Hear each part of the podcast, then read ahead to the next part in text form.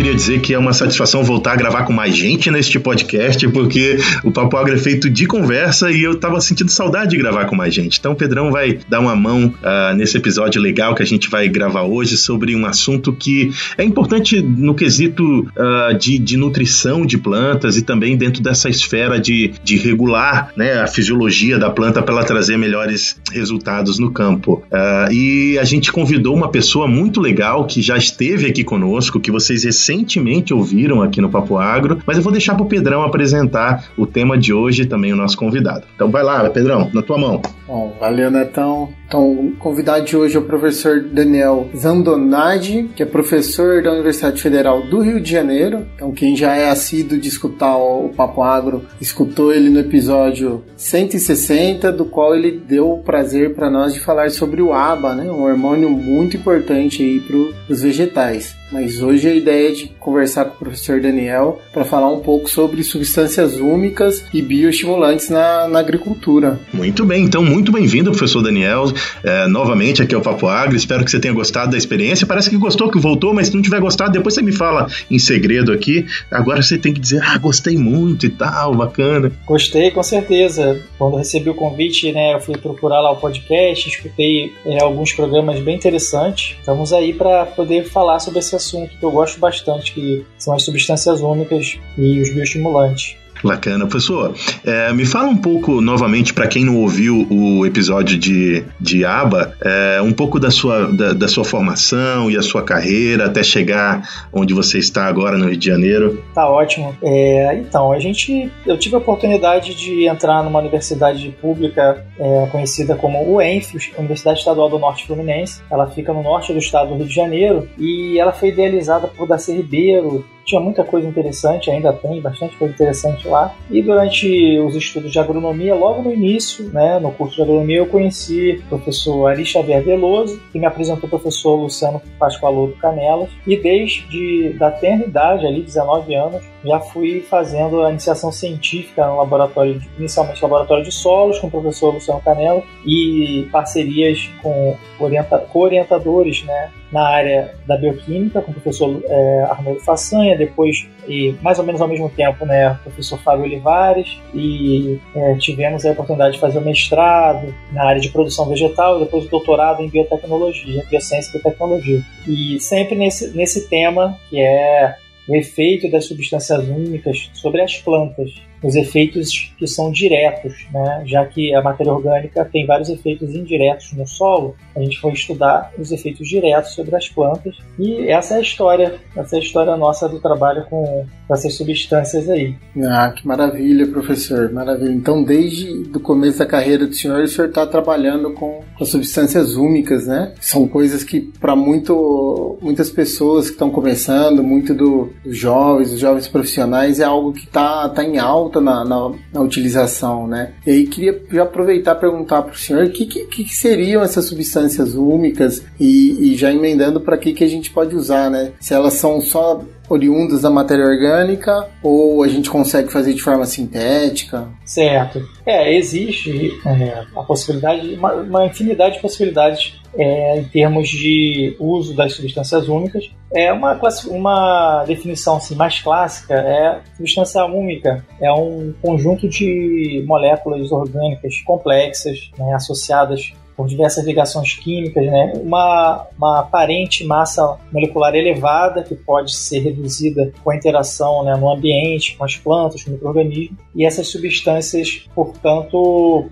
são resultado da transformação da matéria orgânica do solo. É, pela visão clássica, né, constitui a grande parte, a maior parte da matéria orgânica, não só no solo, como nos sedimentos, e também estão presentes na, nas águas. Né? Então, é, a, essa visão que eu acabei de descrever é uma visão tradicional, cuja as bases né, estão sobre um tipo de extração, um tipo de procedimento metodológico que faz então a, o processamento para chegar nas substâncias úmicas. Qual é a diferença entre substância úmica e matéria orgânica? Ótima pergunta. Então, então as, as, substâncias úmicas são uma mistura complexa de compostos orgânicos e esses vários compostos orgânicos estão ligados é, por uma série de ligações químicas, mas que podem ser desagrupados, essas substâncias então podem ficar em pedaços menores, serem utilizados por micro-organismos e pelas plantas e outros organismos e compõem é, a maior parte da matéria orgânica. Substâncias úmicas é, estão em rios, sedimentos, compõem a matéria orgânica também dos solos e já nos últimos, nos últimos 10 anos estão sendo utilizados em produtos comerciais em uma, uma escala bastante, bastante grande.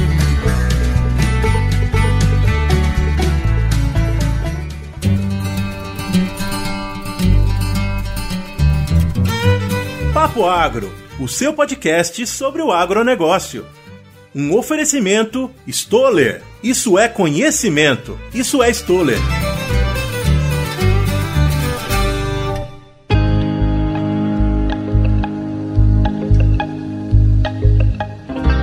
Professor, o senhor falando a definição, veio uma dúvida aqui, porque até quando eu olhei no, no roteiro, a gente está conversando, o senhor fala substâncias úmicas, mas quando a gente vê os produtos que são comercializados, o pessoal sempre fala em ácido úmico e o ácido fúvico, né? E já fica a pergunta para o senhor qual que é a diferença do úmico e fúvico também. Mas isso são partes das substâncias úmicas? Sim, sim. É, justamente. Quando se faz a extração das substâncias úmicas de uma determinada fonte, digamos que essa fonte seja a turfa. Se, se faz um tipo de extração onde, é, com é, as substâncias que se utilizam no laboratório, como hidróxido de sódio, hidróxido de potássio, 0,1 mol por litro, né, o material é agitado e você tem um primeiro, um primeiro extrato, que são substâncias úmicas como um todo, vamos dizer assim. E nelas estão contidas as frações ácido úmico e fúlvico, que são separados por acidificação. Se acidifica esse extrato, os ácidos úmicos colabam e que fica no sobrenadante é o ácido fúlvico. É, de maneira geral, é, por essa definição de fracionamento químico, o ácido fúlvico teria uma massa molecular aparente menor e o ácido úmico uma massa molecular maior. E até mesmo do ponto de vista, a gente enxerga é, esses ácidos úmicos como uma substância mais escura e os ácidos fúlvicos como uma substância mais clara. Para dar um exemplo do dia a dia, é, todos nós tomamos café, é um café ralo, o ácido fúlvico, e um café bem escuro, o ácido úmico. Essas são algumas diferenças é, bem superficiais, e eles, né, essas duas frações, fazem parte das substâncias úmicas que são solúveis por esse método que eu acabei de comentar, que é o, o método internacional da Sociedade Internacional de Substâncias Úmicas. Inclusive eu faço parte. Tem uma fração que não se dissolve, vamos dizer assim, nessas nem meio alcalino nem meio ácido, que são as uminas. E aí, é, vamos dizer assim, um material bem mais é, aparentemente recalcitrante. Eu queria voltar para a pergunta do Pedro lá, quando ele falava de uso. Você pode descrever que, o que, que esses, essas substâncias podem causar nas plantas que é de interesse nosso e para isso a gente usa ela como um, um, um produto para ser aplicado sobre as plantas? Claro, claro. Eu vou descrever esses efeitos e vou contar uma história junto dessa, dessa descrição. Pode ser? Claro. A história é a seguinte: você sabia que antes de existir a palavra para definir o hormônio do crescimento mais conhecido que nós temos, que é a auxina, antes se conheceu os auximones, e os auximones nada mais eram do que extratos de, de, de solo, solo rico em matéria orgânica, na Inglaterra, onde um professor fez uma mistura de água e outros materiais e outros, e outros reagentes também nesse solo de um jardim da sua universidade na Inglaterra em 1917. E naquela época ele já estudou esse extrato, chamou de ácidos úmicos e deu o nome de auximones. E disse o seguinte: é, essas substâncias têm efeitos sobre as plantas que são além dos minerais, dos nutrientes minerais ele chamou de efeitos acessórios. E ele fez uma série de trabalhos de 14 a 17, 1915, 1917, publicou na Sociedade Real Britânica. Estou falando de trabalhos de mais de 100 anos e vieram antes do trabalho de Fritz Bendt e definiram uma substância natural como auxmon. E esse prefixo aux do grego, de promoção de crescimento relacionado à auxina, foi usado primeiro para substâncias úmicas. Então, tendo isso em mente, os primeiros trabalhos das, é, dos efeitos de substâncias úmicas sobre as plantas procuraram entender os mecanismos com essa dica de que, certamente, provavelmente, os efeitos eram parecidos com o hormônio auxina. Com isso em mente, vamos pensando. Então, enraizamento, é um efeito muito conhecido das substâncias úmicas, a promoção a de divisão celular também acontece pela aplicação de substâncias únicas. Eu gosto de pensar que como é um, é um, um material orgânico, resultado da síntese, ressíntese de uma série de resíduos, é, das plantas, dos animais, dos micro-organismos, e isso vai evoluindo no solo, logo, se a gente imaginar, é como se fosse uma, um armário cheio de gavetas ou uma esponja que você gruda um monte de coisa espreme para sair essas coisas quando precisa. Você, no caso, a planta, ou também e ou os micro-organismos. Então é muito provável, e já, já, já estamos vendo, né, por meio de pesquisas, principalmente nos últimos 20 anos, que essas substâncias vão liberando vários hormônios ou induzindo os hormônios endógenos da, das plantas. E por isso, os efeitos principais é, são mais reputados para o enraizamento, aplicações radiculares, mas isso evoluiu bastante desde como eu disse, dos últimos 20 anos e já se sabe uma série de outros efeitos, também é em virtude de aplicações foliares. E aí a gente tem aliviação de estresses diversos, a gente tem uma série de efeitos positivos sobre fenômenos é, da fisiologia da planta. É, a, a, própria percepção da planta em relação à presença de nutrientes é mudada. Olha só que interessante, pelas substâncias úmicas. Se aplica um, um ácido úmico é, nas, nas plantas e ela aparentemente fica com mais fome. E ela absorve mais nutrientes do que ela precisaria nesse, e ela acaba sendo tendo uma, um crescimento maior e produzindo mais. Então, assim, fiz meio que um, um resumão aí. Não, não, eu acho que eu acho que foi bom. Eu queria voltar um pouquinho atrás ainda nisso. É, você falava de, de ela ter funções parecidas com a dos hormônios, mas isso não quer dizer que você está aplicando hormônio. Na verdade, você está aplicando a substância úmica e ela é precursora do hormônio. Qual é a relação dela com o hormônio? Ou se tem hormônio nisso, me diga. Claro, claro. Olha, é uma série de trabalhos de diversos autores, usando substâncias únicas de diversas fontes, tem apontado sim para que essas substâncias tenham, é, de fato, hormônios vegetais. Então, por exemplo,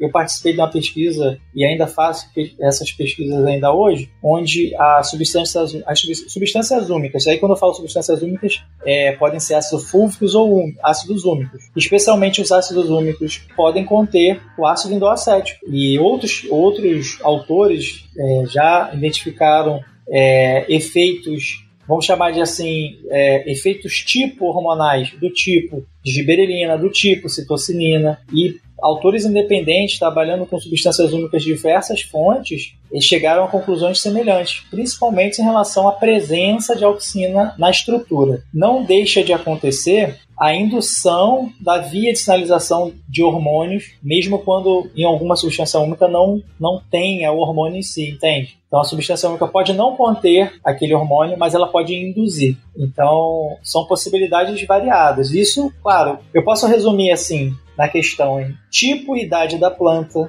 local de aplicação, número de vezes que foi aplicado e como alguns dos fatores que vão influenciar né, a resposta.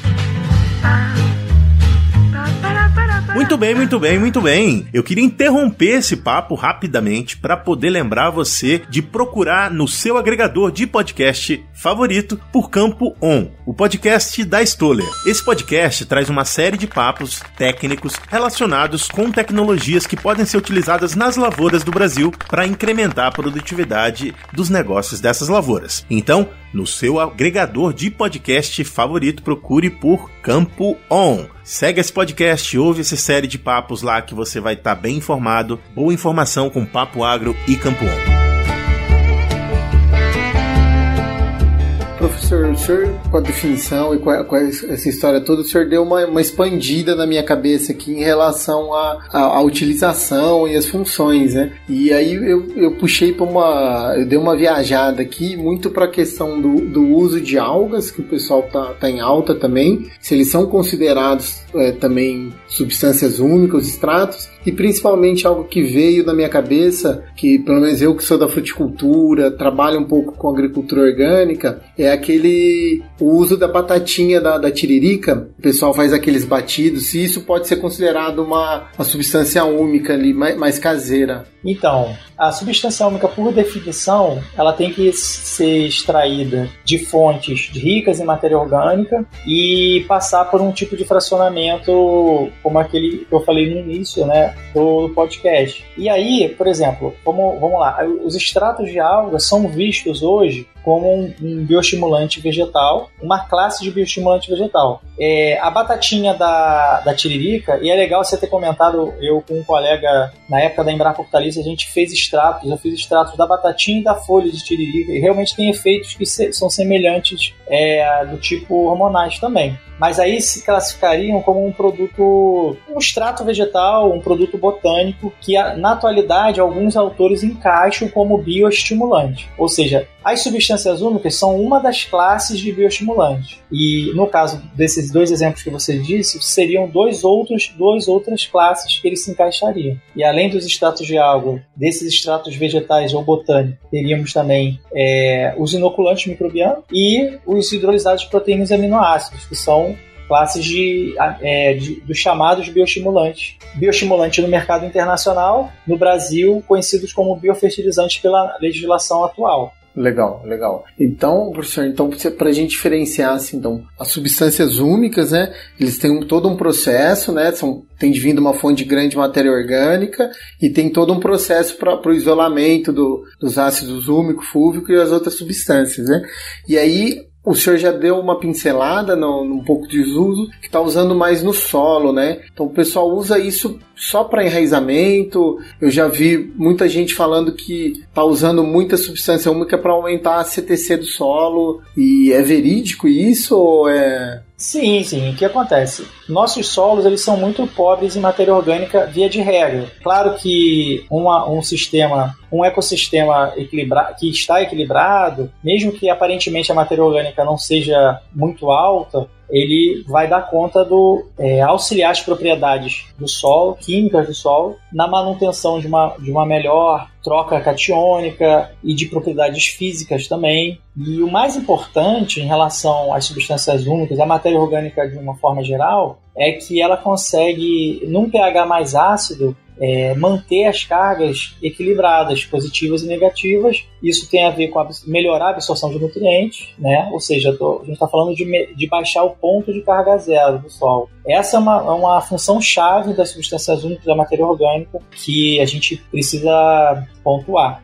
Então, sim, usar, usar a substância úmica é, via radicular, fertirrigação, ou diversas formas de aplicação, vai, pode ser bastante benéfico. E aí, claro, tem, tem aqueles fatores que eu comentei anteriormente. Depende da planta, da idade da planta ou estágio de desenvolvimento, qual a concentração vai ser usada, a fonte da substância úmica também é importante saber, são variáveis, né? Só que pode, em alguns casos, se se usar uma, uma concentração mais alta, é, realmente o, resultado ser, não ser bom. É, essa era a minha pergunta. Como eu consigo definir um pouco essa concentração? Porque o senhor, tá, o senhor me falou, deu muitas vantagens delas, né? Aumenta não só na planta, mas como a dinâmica no solo. E aí, o que, que, seria muito, ou como eu definiria essa dose aí com base? Isso é, isso é, é muito importante a gente ressaltar, né? porque às vezes, eu não lembro agora, isso é da Grécia Antiga, um, um, pensador, um filósofo que é, disse que a diferença entre o remédio e o veneno é a concentração, né? Poxa, tô, esqueci o nome do, desse filósofo, mas seja como for,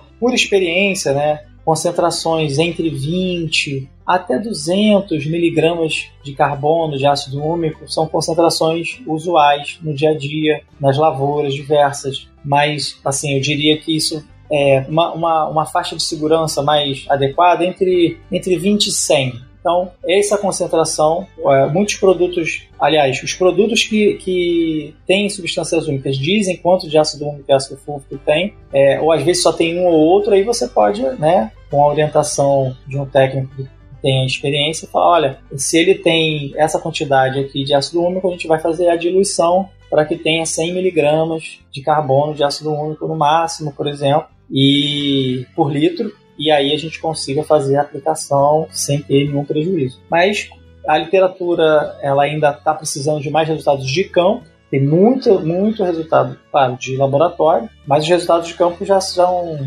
é, também bastante contundentes E a aplicação não só radicular como foliar tem sido utilizada aí com muito sucesso. Legal. E voltando para essas as formas de aplicação, o senhor falou que, vamos ver se eu, se eu estou entendendo, o senhor vai me corrigindo. A gente pode usar no solo tanto para desenvolvimento radicular, interação de nutrientes, absorção, e via foliar a gente usa para ela dar os efeitos anti-estresse e o efeito mais hormonal, ajudar a divisão celular, ou, ou essas funções são tanto para a parte aérea como para o solo? É, a gente observa efeitos do tipo hormonais tanto aplicando via solo quanto via foliar. E é importante ressaltar que a gente, a gente entende que tem vários mecanismos que explicam esses, esses resultados. Mas o que a gente quer ressaltar é que os resultados né, de produção, de aumento de produção, é, são os mais interessantes. Né? Então, seja porque aumentou o florescimento e o pegamento das próprias das flores num tomateiro, seja porque enraizou mais, absorveu mais nutrientes e água, seja porque mudou a sensibilidade da planta em relação ao ambiente e os nutrientes,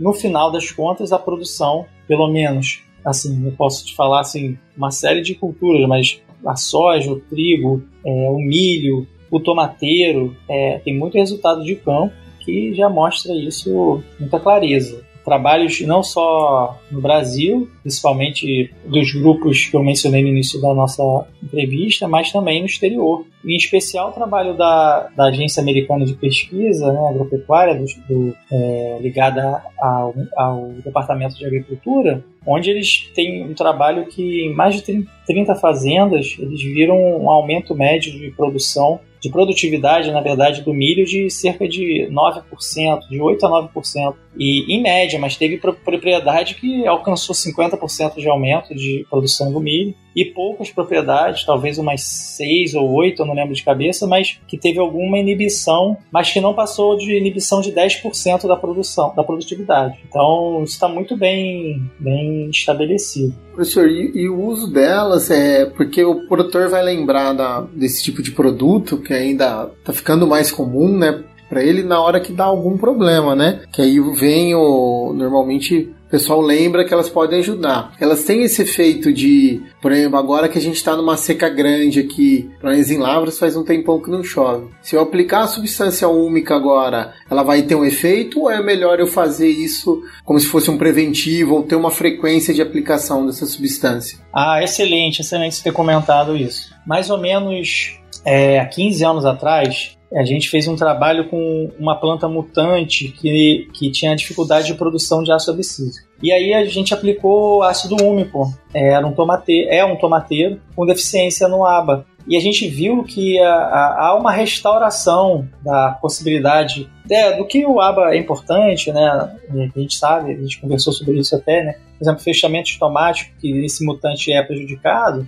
o ácido úmico conseguiu ajudar a planta a fechar o estômago, mesmo ela tendo sendo mutante. É, esse foi um insight, uma ideia né, que a gente pôde depois vendo em, em trabalhos futuros. Realmente, a aplicação de ácido úmico ela tem um efeito positivo para a prevenção da perda de água numa situação de seca ou de estresse salino. Recentemente até publicamos um trabalho que vai nessa direção e eu diria que assim para o dia a dia o mais interessante é atuar preventivamente a aplicação de produtos à base de substâncias úmicas ou um, e ou né, um manejo adequado do solo para manutenção da matéria orgânica natural, né, o plantio direto, é, o uso de compostagem, o uso dos compostos orgânicos que possam ser utilizados, humus e outros, outras, outras possibilidades, né, para que a matéria orgânica, mesmo natural no solo, já auxilie nesse sentido de prevenção a perdas por causa da seca. É um trabalho realizado numa fazenda de pesquisa nos Estados Unidos que mostrou que milho crescido lado a lado, que tinha um manejo de acúmulo de matéria orgânica em relação ao que não tinha, resistiu melhor à seca do que o que não tinha a matéria orgânica é, no solo. Então fica aí a, uma. Eu, os produtores sabem bem né, da importância da matéria orgânica. Bacana. E só pra, em termos de frequência, quanto quanto tempo eu tenho de jogar? Ou quanto antes, por exemplo, como eu sei que eu ent vou entrar num período de estresse, com quanto tempo eu vou aplicar antes, professor? Eu sei que é umas perguntas meio ingrata, mas vem essas dúvidas. É, então, assim, não, não dá para. É, assim, isso varia da, como eu disse, da concentração que, que o produtor vai usar qual é a cultura, o tipo de, de assim, qual é, o, qual é o lugar que a gente está falando, o calor. Mas assim, de forma geral, é recomendado utilizar a aplicação que pode ser radicular ou foliar com alguma antecedência. Eu diria aí pelo menos uma semana, sabe? Para que a planta já se prepare para esse eventualmente ficar com um estresse hídrico e passar melhor por esse processo. Muito bem, muito bem. Eu vou interromper o nosso papo para falar de um assunto muito importante para você. Você sabia que atualmente de 40 a 50% da área de soja aqui no Brasil é afetada por algum problema de resistência de plantas daninhas? Pois é, esse é um assunto muito importante, especialmente para você que gosta de manter sua lavoura no limpo. Aqui no Papo Agro a gente já falou de herbicidas na nossa série Destrinchando Herbicidas e agora vamos trazer uma série completamente nova chamada Manejo Inteligente de Plantas Daninhas com Extend Herbicidas herbicidas. Serão três programas especialíssimos onde a gente vai apresentar essa ferramenta poderosíssima para te auxiliar no controle de ervas daninhas de difícil controle. A gente vai falar sobre manejo de dessecação com Extendcam, de tudo o que você precisa saber para fazer uma boa aplicação desse produto e vai trazer um guia definitivo para você tirar o melhor da nova biotecnologia Intacta 2 Extend junto com Extendcam. Então, se você quiser aprender como ficar livre de buva, caruru, corda de viola, picão preto, preto e outras ervas daninhas de folha larga de difícil controle, fica de olho no nosso feed que a gente vai trazer esses três programas especiais publicados às segundas-feiras nessas próximas semanas. Lembrando que o Extendicam é uma ferramenta que poderá ser utilizada à escolha do produtor e possui um controle eficiente de plantas daninhas de folhas largas anuais e perenes. Eita, tá gostoso demais esse papo. E eu, eu gosto muito de escutar podcast. E o meu favorito, vocês sabem, que é o Papo Agro. Se é o seu favorito, dá aí um follow aí no Spotify, cinco estrelas no podcast da Apple. Fica à vontade para divulgar esse papo. Manda pro pai, pra mãe, pra tia, pro tio, pro amigo, pra namorado, pra todo mundo. Ajuda a gente a fortalecer aí, porque dá trabalho de fazer. Vocês não sabem, mas dá trabalho. Então ajuda aí a gente. E se você não sabe como achar a gente, procura aí qualquer mídia social, no seu agregador de podcast favorito. Papo Agro, separado. É só procurar que vocês vão achar e vão curtir os episódios, tenho certeza disso. É verdade. Se você quer interagir com a gente, a gente está interagindo mais com você lá no Instagram. É só procurar por Papo Agro Podcast e você vai encontrar vários assuntos que a gente trata lá, não só os nossos episódios. Até tem uma série nova que chama Depois do Papo. Ela fica disponível aos sábados e ela vai expandir o assunto que foi discutido no papo da semana. Vai lá, é em vídeo, a gente troca uma ideia, você conhece quem, a, a gente, vê a nossa cara lá também. também. Eu queria voltar um pouquinho para a parte de conceito, porque para mim ficou uma dúvida realmente uh, de que na a, minha, a minha impressão ficou de que a gente não sabe tudo sobre essas substâncias. Eu tô certo? A gente ainda está explorando o que tem dentro dessas substâncias? Sim, a gente está explorando porque elas são bastante complexas, né? Então a gente tem uma ideia de uma série de grupamentos funcionais e uma série de indicadores químicos relevantes para nos direcionar para a sua atividade biológica, a sua, o seu potencial de estimulação de plantas. É, mas claro que ainda há espaço para que a gente conheça ainda mais. Então, por exemplo, já se conhece, já se evoluiu bastante no conhecimento da relação estrutura-atividade, né? Existem uma série de trabalhos é, do professor Luciano Canelas nesse sentido, que vem auxiliando a gente entender melhor como que uma determinada estrutura, uma determinada conformação, uma relação de componentes hidrofóbicos, hidrofílicos dessa estrutura vão ser favoráveis ou não ao crescimento. E, e basicamente ainda há é, espaço, né, como sempre na ciência, né, de entender melhor e o poder de resolução dos equipamentos, né, eventualmente vão tra trazer ainda mais é, informações. Ah, bacana. Eu queria também é, discutir um pouquinho da parte de produção dessas substâncias para elas se transformarem num produto final para o produtor. Entendendo que uh, eu ouvi vocês conversando sobre a possibilidade de utilizar essas substâncias para melhorar a CTC de solos, eu imagino que o volume para esse, esse tipo de aplicação deve ser maior, maior do que necessariamente o volume necessário para causar um efeito fisiológico na planta. Eu queria que você desse uma pincelada sobre isso e também me dissesse como é que se produz de fato essas substâncias, porque a gente não, não, não vai lá no solo e retira essas substâncias. Existe um processo né, é, industrial para a produção né, das substâncias úmicas uh, que são utilizadas como produto comercial. Essa a área de produção em si não é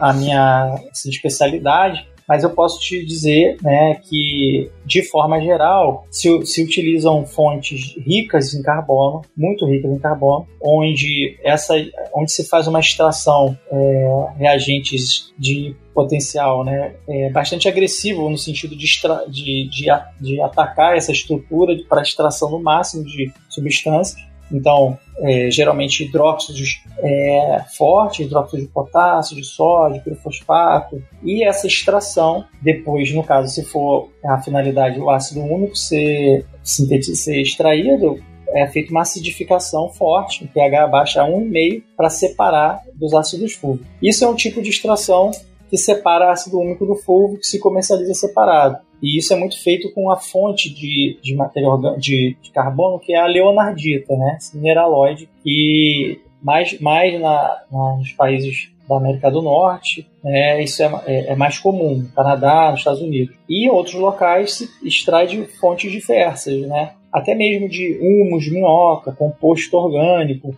até mesmo lixo orgânico, lixo, aquele lixo mais em um estágio, obviamente um lixo que seja é, não seja industrial, né, sem metais pesados, etc. E essas são as formas algumas das formas químicas de extração e existem também procedimentos de diminuição do tamanho das partículas, por exemplo, é, mais uma vez falando da leonardita, é, até, até, que ela fique numa, uma, num tamanho e as partículas fiquem em solução. E aí não tem um ataque químico da estrutura da fonte de matéria orgânica na fonte de substância única. Então, assim, os detalhes, né, a gente pode falar da, da, de, do protocolo, de como se faz extração de substância única, mas de forma geral é isso. E como você disse, não se extrai substância única de solos e tal com a finalidade comercial, né? O solo é, o pessoal, a extração de solos tem uma finalidade mais de tentar entender a, a função dessas frações no manejo e, a, e a, em função dos manejos, etc. Ainda sobre isso,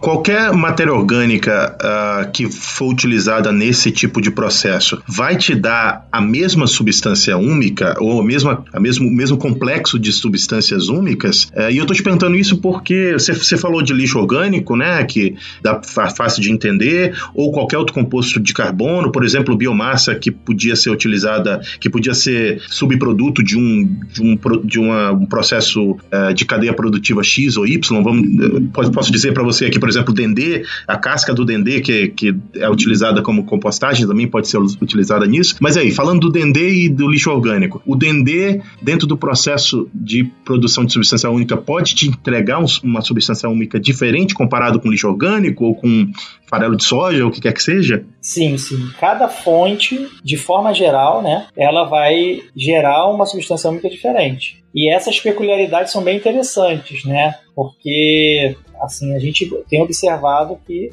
a fonte influencia na substância úmica extraída no final. E você falou de algumas, de algumas possibilidades de resíduos orgânicos, né? Tem vários. A gente já trabalhou com torta de filtro, que é um resíduo da, da, da produção de cana-de-açúcar, né? Dá para fazer extração de vários resíduos mesmo, né? Então, quando a gente fala de composto orgânico, esse composto pode ser fabricado né, daquelas misturas clássicas de esterco com, com capim até um lixo domiciliar, né? E todas as substâncias que, que, que chegam a um ponto né, de que tem uma porcentagem de carbono alta, tem esse, esse potencial.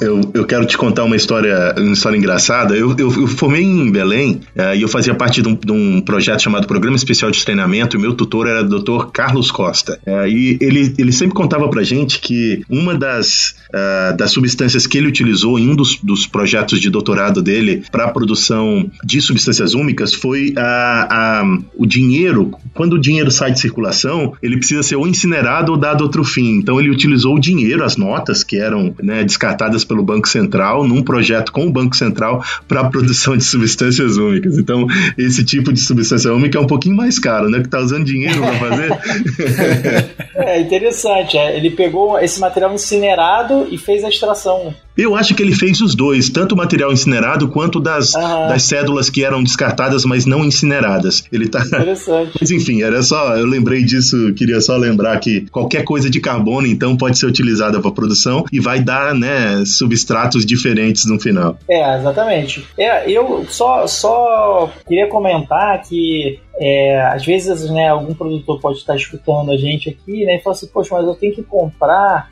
necessariamente. É, obviamente, né, que os produtos comerciais das empresas idôneas, e aí é muito bom, é muito importante ressaltar isso, né, as empresas que investem em pesquisa, e, né, têm preocupação em fazer os estudos prévios, né, vai ter naturalmente uma certa facilidade de dar uma assistência e o produtor ter uma confiança nos resultados. Mas é importante ressaltar que se ele produz humus, se ele produz um composto orgânico na propriedade, ele pode fazer um, um tipo de, de eu, eu, vou chamar de produto, mas no sentido de resultado do, de, um, de um processo, né? Ele pode, por exemplo, misturar 10 partes de água com uma parte de humus, deixar misturando ou de uma noite, uma noite né, para o dia seguinte e filtrar e ter um caldo que vai ser, vai ser um, um, uma matéria orgânica solúvel, né, um, um, tipo, uma matéria orgânica tipo úmica que tem efeitos muito positivos né,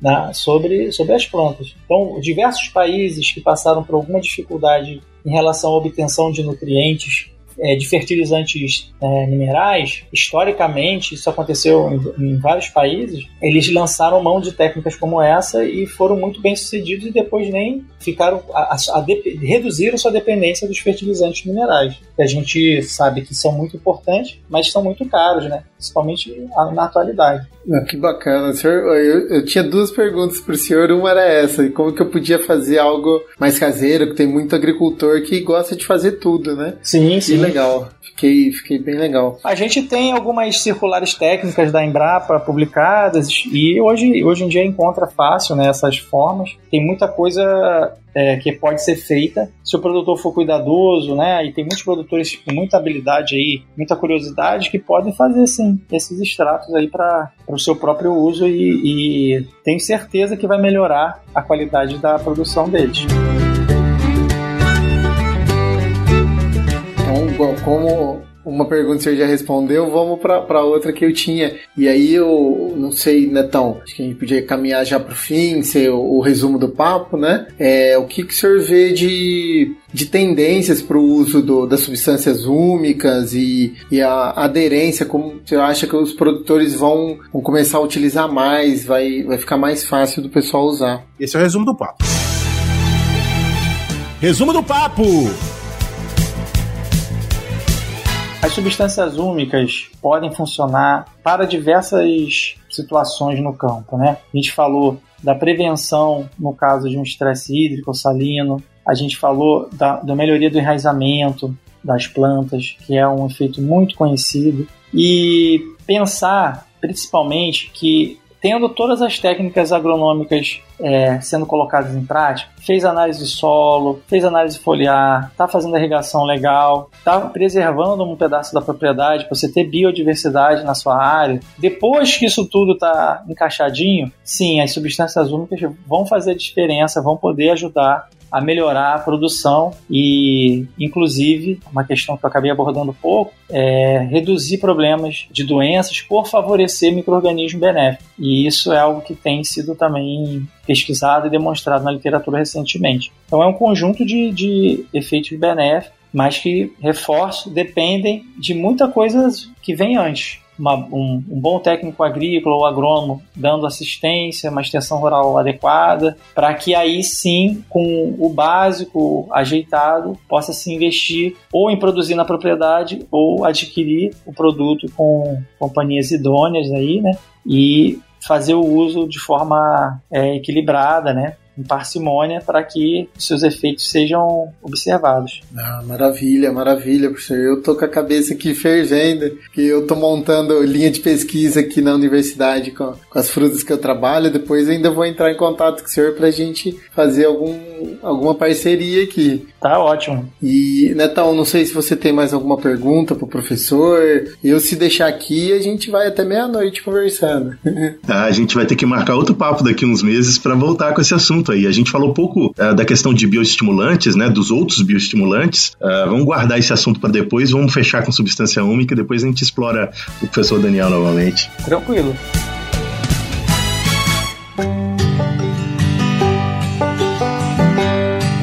Maravilha, professor. E aí, bom, o senhor já veio num, num, outro papo, mas gostaria de pedir para o senhor deixar os seus contatos, se o senhor quiser complementar alguma coisa, como o, o pessoal acha o senhor. Tá certo. É, a gente trabalha na Universidade Federal do Rio de Janeiro, é um campus na, numa cidade do interior do, do estado, que se chama-se Macaé. Meu e-mail é daniel.ufrj arroba icloud, que é o icloud.com e, e também dz.ufrj.br.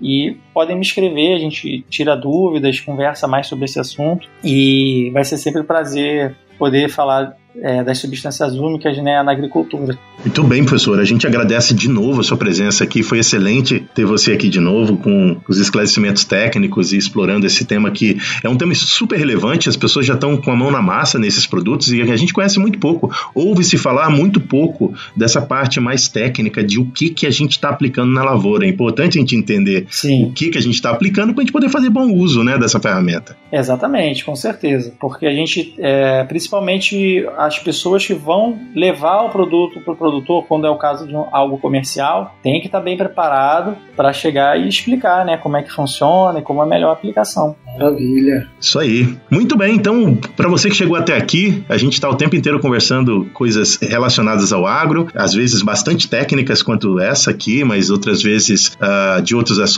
também são interessantes para você. Então fica de olho que aí o Papo Agro vai sempre trazer informação e novidade para você todas as semanas, às quartas-feiras. Então, se você chegou aqui só por conta do professor e por conta do tema, vai lá na nossa, no nosso feed que tem um monte de outros programas legais que você vai gostar de ouvir. Por enquanto, um abraço para quem de abraço, um beijo para quem de beijo. Tchau. Alô, jovens.